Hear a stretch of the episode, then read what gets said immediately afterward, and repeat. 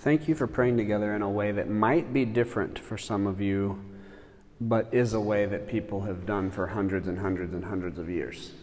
And we get to participate and acknowledge God does hear our prayers.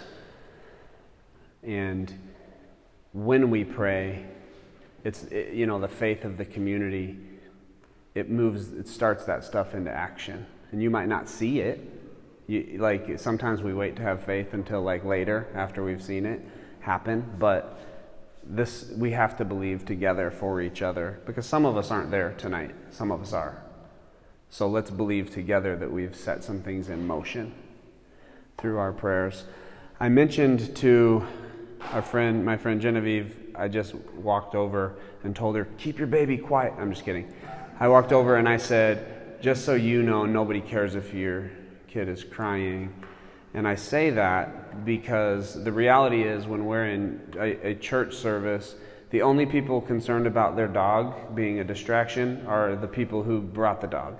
And the only people who are concerned about their kids being a distraction are the people who brought their kids. And so it's not a distraction for anyone else.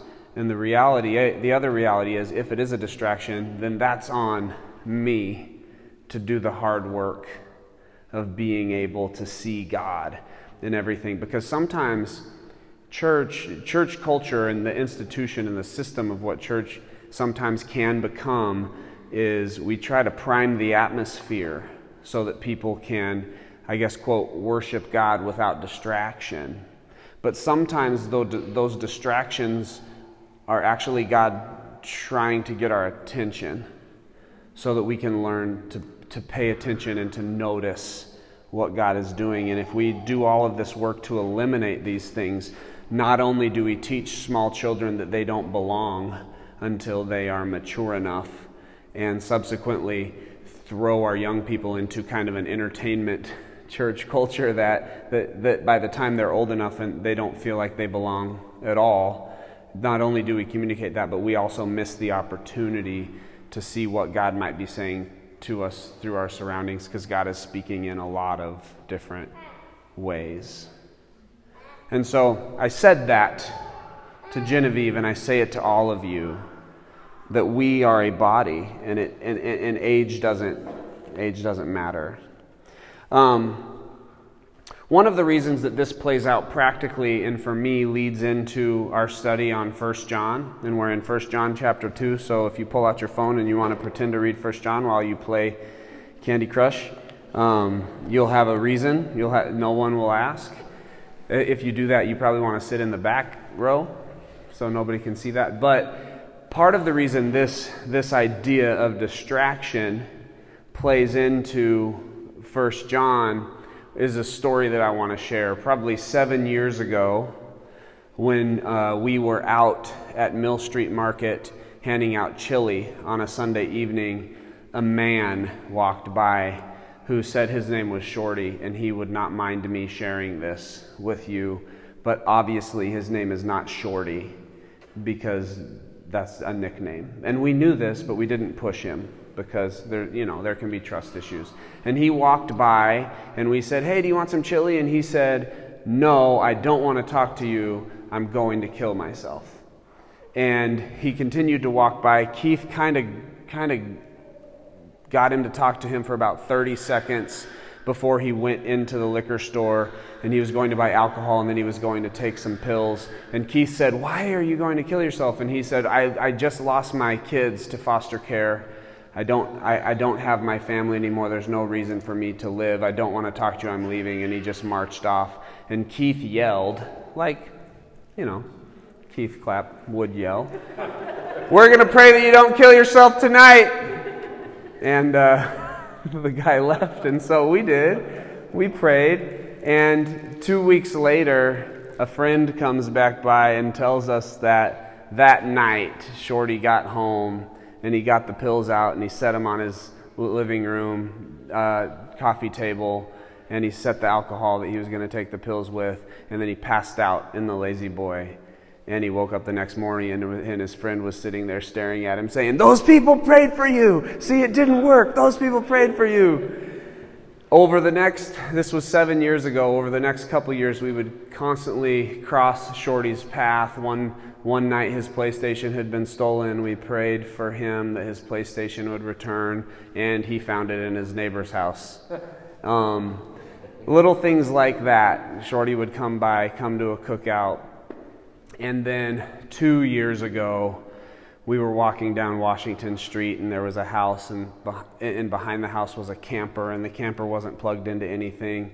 But we were walking and we heard, hey, you guys, come here, come here, come here. And we turned around and it, it was Shorty and he was calling us out from behind um, his, from behind the house, from behind the condemned house in the trailer he was staying in. And, and we came over to him and he said, I, I really need you guys to pray for me. Um, I need a rehab and I don't know what to do. And so, like, six of us put our hands on him. We gathered around him. We had like a prayer circle in the middle of Washington Street. And he was letting us pray over him. And in the middle of that prayer, one of us just thought we would ask, Hey, Shorty, do you. Do you know Jesus? Do you, do you like have a relationship with Jesus, which is such an abstract Christian language to use. And sometimes it's like, why do we even talk like that? But Shorty's response was, no, how do I do that? And so our typical Christian response, because we also don't know what to say after someone says that, was, well, let's pray together. You can repeat after me. That's always funny to me. And I've said this before when I've spoken at other churches like someone's life is on the line. They want to change like their whole insides and their life and their path of life, and they want to connect with the creator of the universe. And our response to them is, You repeat after me. I'm going to say this, and you say this exact same thing, and then magically, like, something's going to happen. That's what we did. So we did this with Shorty. Jesus, come into my heart. Jesus, come into my heart. Jesus, forgive me for my sins. Jesus, forgive me for my sins. I believe in you he did that, and right after he finished praying, he said, My thoughts are different. I don't have any more negative thoughts. I don't have any negative thoughts. And I was like, Great, this is awesome. We left, and it's been two years. Sunday night, Keith and Sherry are handing out chili at Mill Street Market. Shorty comes by. He says, I'm two years sober. I have a car, I have a job. I'm never drinking again because I cannot express the clarity at which I'm living my life right now. So we're like, I wish we had a curriculum for this stuff. We don't. But seven years later, the whole thing's been worth it and there's been a lot of other different happenings. But if we spent all of our time trying to create an environment wherever we were so that we were not distracted, so that we could connect with God, we would have never got to run into Jesus, who was saying, Hey, look at the camper behind the house. Look at this guy stumbling, ready to kill himself. Look at this guy who's so angry his PlayStation's been stolen, we would have never been able to pause and say, oh, maybe God wants to get my attention right now. And so this is part of our practice. When little Maisie starts to make noise, we get to say, What's God trying to show me? And part of that is probably that that little one belongs in this church just as much as I do and I get to be a part of their worship, even though it looks different, because God had said, From the lips of children and infants, I have ordained praise, but it doesn't look to us like they're worshiping it all. And so we're like, let's put them over here and let's give them some blocks to play with. But they're worshiping. God ordained it. Ordain is a very big, powerful, deterministic word that can only be said by something that would claim to be omnipotent, like all powerful. It's been ordained, and so it's happening whether we recognize it or not. So the question is are we going to participate with it? Or are we going to try to shape our own experience? One of those ways will teach you how God wants to get your attention. One of those ways will turn you into a consumer or a aficionado of church. Is that a right word? I don't know. Might not have been. It just popped in my head, so I said it. One of those things will turn you into a consumer who's able to critique and evaluate, and one of them will leave you in awe. And so we arrive at 1 John chapter 2, where John, who is probably the same writer who wrote the book of John, and is writing a book to early Christians because this group of people called the Gnostics have infiltrated Christianity and they believe that anything made of matter is bad and only spiritual stuff is good, which is super confusing. That turns into a really performance based life real fast. I can't do anything bad or else I'm you know screwed. And so John is writing a letter to tell early believers what they actually believe and here's what he writes in John chapter 2. My dear children, I write this to you so that you will not sin. But if anybody does sin, we have one who speaks to the Father in our defense, Jesus Christ, the righteous one. He's the atoning sacrifice for our sins, and not only for ours, but also for the sins of the whole world.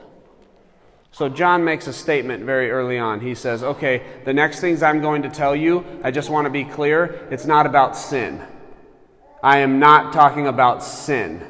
Jesus is your advocate, and Jesus died for the sins of the whole world. Also, you can remove from your mind that Jesus just died for your sins. He's the atoning sacrifice for the whole world, which means everybody different than you as well. So then he says this We know that we have come to know him if we obey his commands. The person who says, I know him, but doesn't do what he commands is a liar, and the truth is not in him. That's a dangerous thing. So he says if you say you're living like Christ, but you're not obeying what Jesus says to do, you're a liar. So it kind of gets everybody's attention. But if anyone obeys his word, God's love is truly made complete in him. And this is how we know that we're in Christ. Whoever claims to live in him must walk as Jesus did. I put this on Facebook as a test just to see because I don't know, people respond and argue on my Facebook page and it makes me laugh, so I do it. And I put that verse whoever claims, whoever claims to be in him must live as Jesus did, just to see the response. And the biggest response I got was that's impossible. All we can do is try our best. And it took me back to a couple weeks ago, we talked about how everything in this country, in this culture, there's three main worldviews in the world. There's an Occidental problem solving culture, there's an African relational culture, and there's an Asian mysterious, everything is connected culture. And everyone's born into one of those ways of thinking, and we are born into, unless you're from another country, we are born into problem solving thinking. And so when we heard the gospel of Jesus, we interpreted sin as a problem that needed to be solved, and Jesus solved that problem so that God could be happy with us. And so when we read, You must live as Jesus lived, we immediately say, I need to be perfect and not sin, like Jesus was perfect and didn't sin. But John has trapped us because he says at the beginning, this is not about sin. I write this to you so that you won't sin, but if anybody does sin, we have an advocate who speaks to the Father on our behalf, and it's Jesus, who's the atoning sacrifice, not only for our sin, but for the sin of the entire world. And so now he gets to say, don't think about sin, because it's not about that. Live as Jesus lived. And so now we get to think about if we're truly going to say that we follow Jesus, we have to truly follow his commands. And if we want to live into that as God intended it, then we have to live as Jesus lived, knowing that the sin part has been taken care of. You guys following so far? Okay. I could be wrong, and that's okay. You can disagree. Dear friends, I'm not writing to you a new command, but an old one, which you have had since the beginning. The old command is the message we have heard, yet I am also writing you a new command because its truth is seen in Jesus, in Him, and in you because the darkness is passing and the true light is already shining. Anyone who claims to be in the light, remember a couple last week it was, if we walk in the light as he is in the light, we have fellowship with one another, and the blood of Jesus purifies us from all sin. Anyone who claims to be in the light but hates his brother is still in darkness. Whoever loves his brother lives in the light, and there is nothing in him to make him stumble. But whoever hates his brother is in darkness and walks around in darkness. He does not know where he's going because the darkness has blinded him. So, immediately after John says, It's not about sin, you have to live like Jesus, he says, If you hate your brother, you're in darkness. And if you love your brother, you're in the light.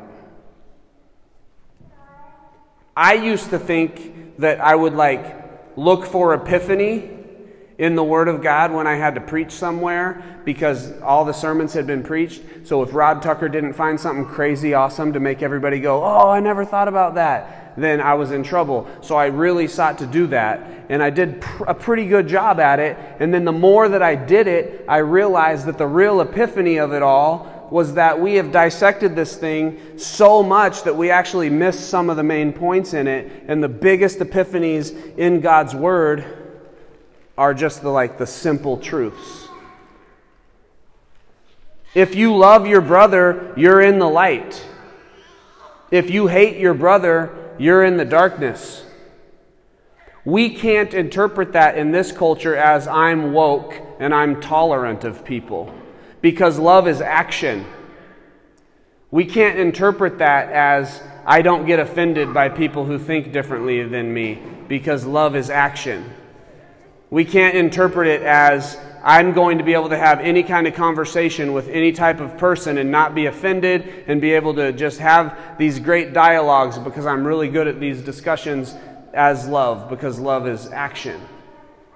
And so if I love my brother, that means I go out of my way to make sure my brother is empowered. And this is where Jesus comes in and says, This is about lifestyle. If I lay down my life, this is how we know what love is to lay down your life for another. So, we know what that means for our life. We know that we don't just get to say, yeah, we need to be nice to everyone and kind to everyone. There was an actual study done on this idea called Midwest Nice. Has anyone ever seen this study? Midwest Nice came from when people came to America, everybody on the East Coast, you lived with your ethnicity, just all across the East Coast. But when people migrated toward the Midwest, there wasn't enough of them to keep each other safe, so people from all different traditions kind of came together. Most of them were all white, but it was like Scandinavian and German and Italian. Like all these different ways of thinking came together and they existed together. And so they learned not to offend each other, which meant with a smile on my face, I can be thinking passive aggressive thoughts towards you and we can both leave and we're just going to walk on the sidewalk. Hey, how you doing? Hey, how you doing? Good to see you. Good to see you too. How you doing? I'm doing awesome. I'm doing great. But you never really dove into what it means to love someone. And so now in the Midwest, we have entire churches filled with people who look like each other and who think like each other. And we have entire communities that have gathered around. And the reality is that psychologically, Midwesterners feel more comfortable hanging out with people who think like them. Surprise to you, that's not the case in New York. People are happy to hang out with people who think differently than them. They just yell at each other a lot. That makes us uncomfortable and anxious. So we just put a smile on and we become Midwest nice. But if love takes action, then we have to learn to step into places that are different than us and posture ourselves like the cross. And if we can posture ourselves in that way, then we can experience what it means to be truly empowered by someone different, someone different than us and empower someone than different than us. So we get that for our own lives. And now we move to the institution of church. At Edison Chapel, we believe, and by we I mean like me and Anna and Dory and some people that we've talked to about it, because we haven't sat down and talked to everybody about it. We believe that the simplicity of God's Word is that His Son came to set everybody free. And the church is the place where we gather to worship that Son who came to do that and to mobilize each other to step out into places where people are different than us. If this place becomes the safe gathering that we have designed to eliminate distraction and make us feel good about what we believe, then we will never embrace the gospel that we are to step out. But that holds another weight for us on Edison Chapel because now we have to model the use of our time, our energy, and our resources in a way that says the church is God's mobile unit to change entire communities and neighborhoods. And if we don't do that, then we as an institution cannot claim to live as Jesus did. Because Jesus made it simple. I'm going to go eat with Zacchaeus. I'm going to go drink water with the woman at the well. I'm going to spend time with the lepers. And so, when we eliminate the concept of thinking we have to live a perfect life to live like Jesus and understand that He covered all of that, we can then say, How does Jesus really want us to live? And it's that. So, as Edison Chapel continues to take shape, here's the question that we have for you How are you going to help us as a big group? Live like Jesus wants us to live. Because it's not about studying the Bible more. We have studied the Bible until we are completely constipated. Like it is so in us that I'm not sure we could get it all out if we had surgery. How are we going to live in a way that looks like Jesus wants us to live? And how are we going to bring the empowerment that Jesus has for people to the Edison neighborhood?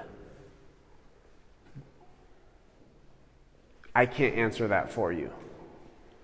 I can try to answer that for me, but I can't answer that for all of us. It's going to take all of us. So I've had several conversations with several different people, and most people say, Hey, can we get connected? Like, we can come on Thursday night, or we can't come on Thursday night, but we want to be a part of what's going on at Edison Chapel. How can we get connected? How can you plug us in? How can we, we network? And I'm like, You're not a toaster, you're a person. We're not trying to plug you into something.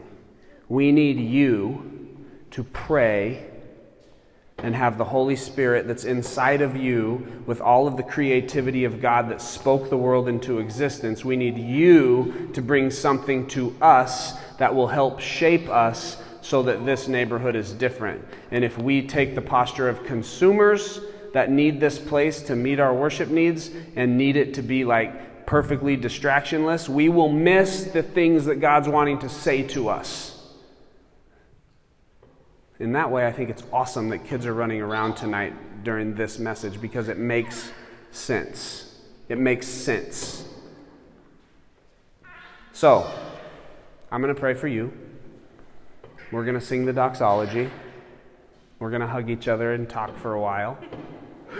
And we'll go. But if we want to embrace this verse, I can't find it. Oh, whoever claims to live in the light must walk as Jesus did. That is our constant conviction. That's the thing that keeps us constantly humble. That's why I'm not on a raised stage with blue lights behind me right now, because it's not about any of that. It is about are we going to posture ourselves? He says. How are we going to posture ourselves? And what is God telling you to do to shape how this place leaves its footprint in Kalamazoo? Jesus, thank you so much for being here tonight with us as a big group and hearing our prayers. And I thank you that we could pray together. And I thank you that we could acknowledge, Lord, in your mercy, you hear our prayer because you do. And I ask that you inspire us with new dreams and new imaginations and new hopes for how this place could change and inspire how people do church in this city. Because we need it to be different. Because we need people to see a God who loves them and doesn't judge them. In Jesus' name, amen.